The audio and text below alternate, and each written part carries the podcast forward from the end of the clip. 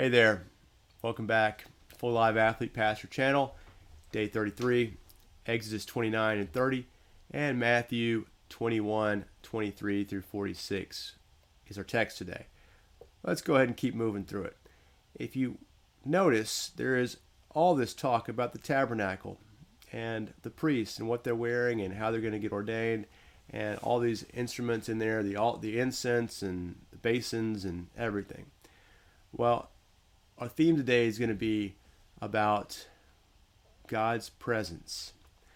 There is a th- view of this world where we look at all the things that God's made and we wonder at it and we might reason look at the stars look at the sky look at the mountains look at even the the way we're made and we look at ourselves and we think well there must be a creator we reason and we think there must be a creator and i would tell you there's nothing more sad than that conclusion.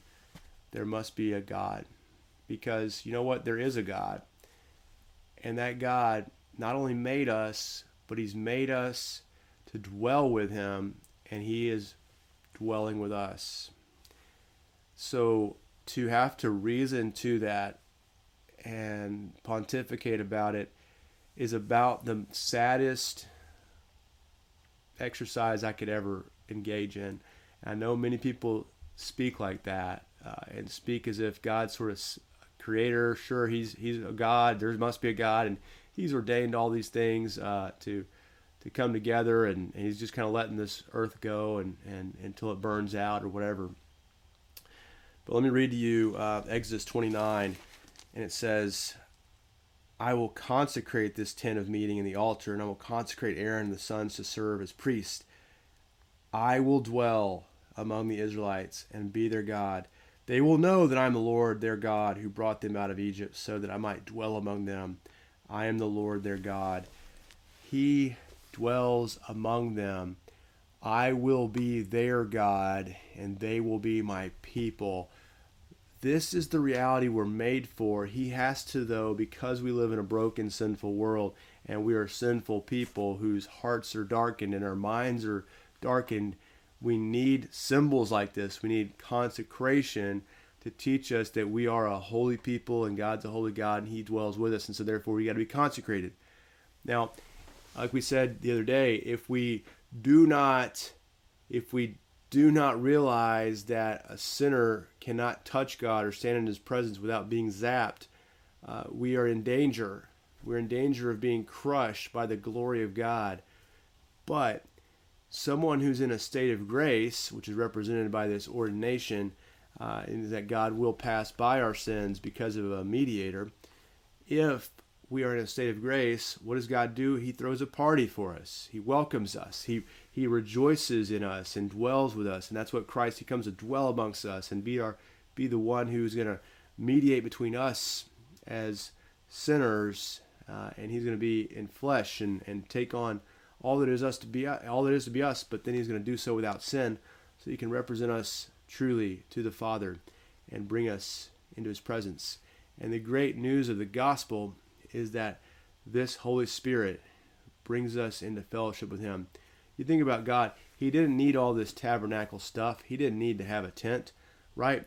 He didn't need to have all these things, but He does so in order to teach us that we're to dwell with Him and that He dwells with us. So He's a God who dwells everywhere. He's going to symbolize His local presence with us through a tabernacle because this is what we're marching towards. This is the great news is that we once knew this, obviously, because Adam lived with God, but then we've been kicked out of his presence through sin. The wages of sin is death, remember? And and the, but the gift of God's eternal life through Jesus Christ our Lord. So we can receive that through faith. Well, what do we what do we get when we get God? Well, the climax of human history is this heavenly Jerusalem descending, that God lives in the presence of his people. We live with God forevermore this is the good news, and you must reckon with this.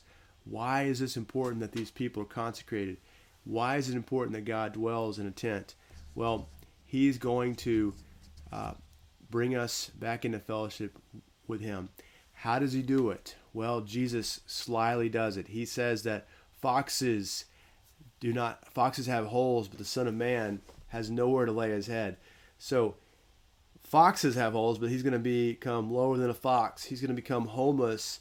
Uh, God has a home in heaven, and he's going to leave it and dwell homelessly so that he could bring us home. And that's a sly way of doing it. He's going to tabernacle amongst us and dwell with us so that we can um, be his and he can be ours. And I think that's something we must we must not take for granted that Jesus is going to, in the only way he can, um, bring us to the city that we could never build ourselves, a tabernacle not made with human hands uh, in this eternal heavenly city. And so, as long as we're on earth, we're, we're still homeless, we're still pilgrims looking for home, but that day is coming to where we'll be in our heavenly calling. Now, this tent of meeting, all these instruments were regulated by God, and the oil shall not be put on the ordinary person or the outsider. It says there in verse 30 or chapter 30, uh, under penalty of being cut off from the people. Well, uh, this oil uh, is ultimately going to represent the Holy Spirit, and so uh, essentially, there's no common people or, or outsiders if you're in Christ. Uh, the only way to be an outsider is to be outside of Christ. So you and I can be insiders through faith in Jesus. We who are far off and we who are sinful and excluded from the presence of God and from the heavenly city can become citizens of this heavenly city through faith. Let me get to the Matthew 21 real quick and we'll give you uh, just a quick uh, overview of one of the parables. We could say infinitely uh, we could speak of words, we could add up forever. We could talk about these things forevermore. Uh, but just this parable of the, of the tenants is very important.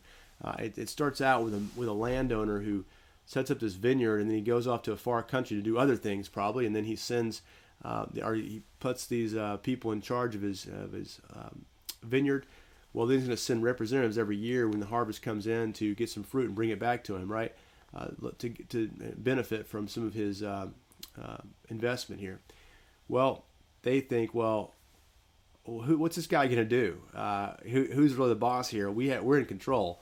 So we, they're going to take the servant and beat him up and send him off and be like, hey, don't even bother coming back because this is ours now. Think about how how beautiful that or how you know fitting that that tale is that Jesus tells.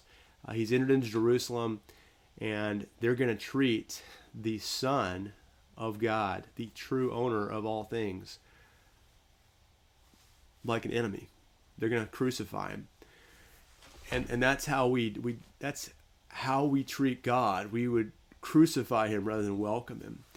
Uh, we would say, "Hey, this is our land. This is ours." Um, you know, we act as if we're not even created. We act as if we're autonomous and the kings here and deny God's existence.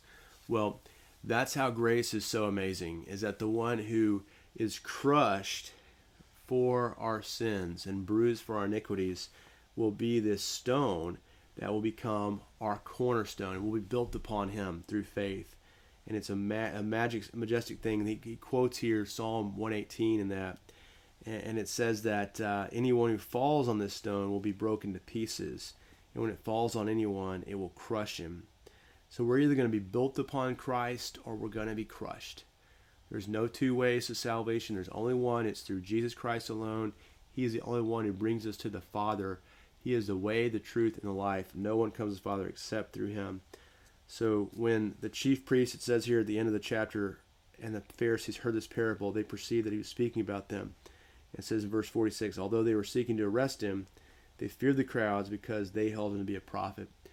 They desperately desired to kill Jesus. How do you feel about Jesus? What is your posture towards Jesus? You can't kill him again. You can't. He's already been killed once, and he rose on the third day.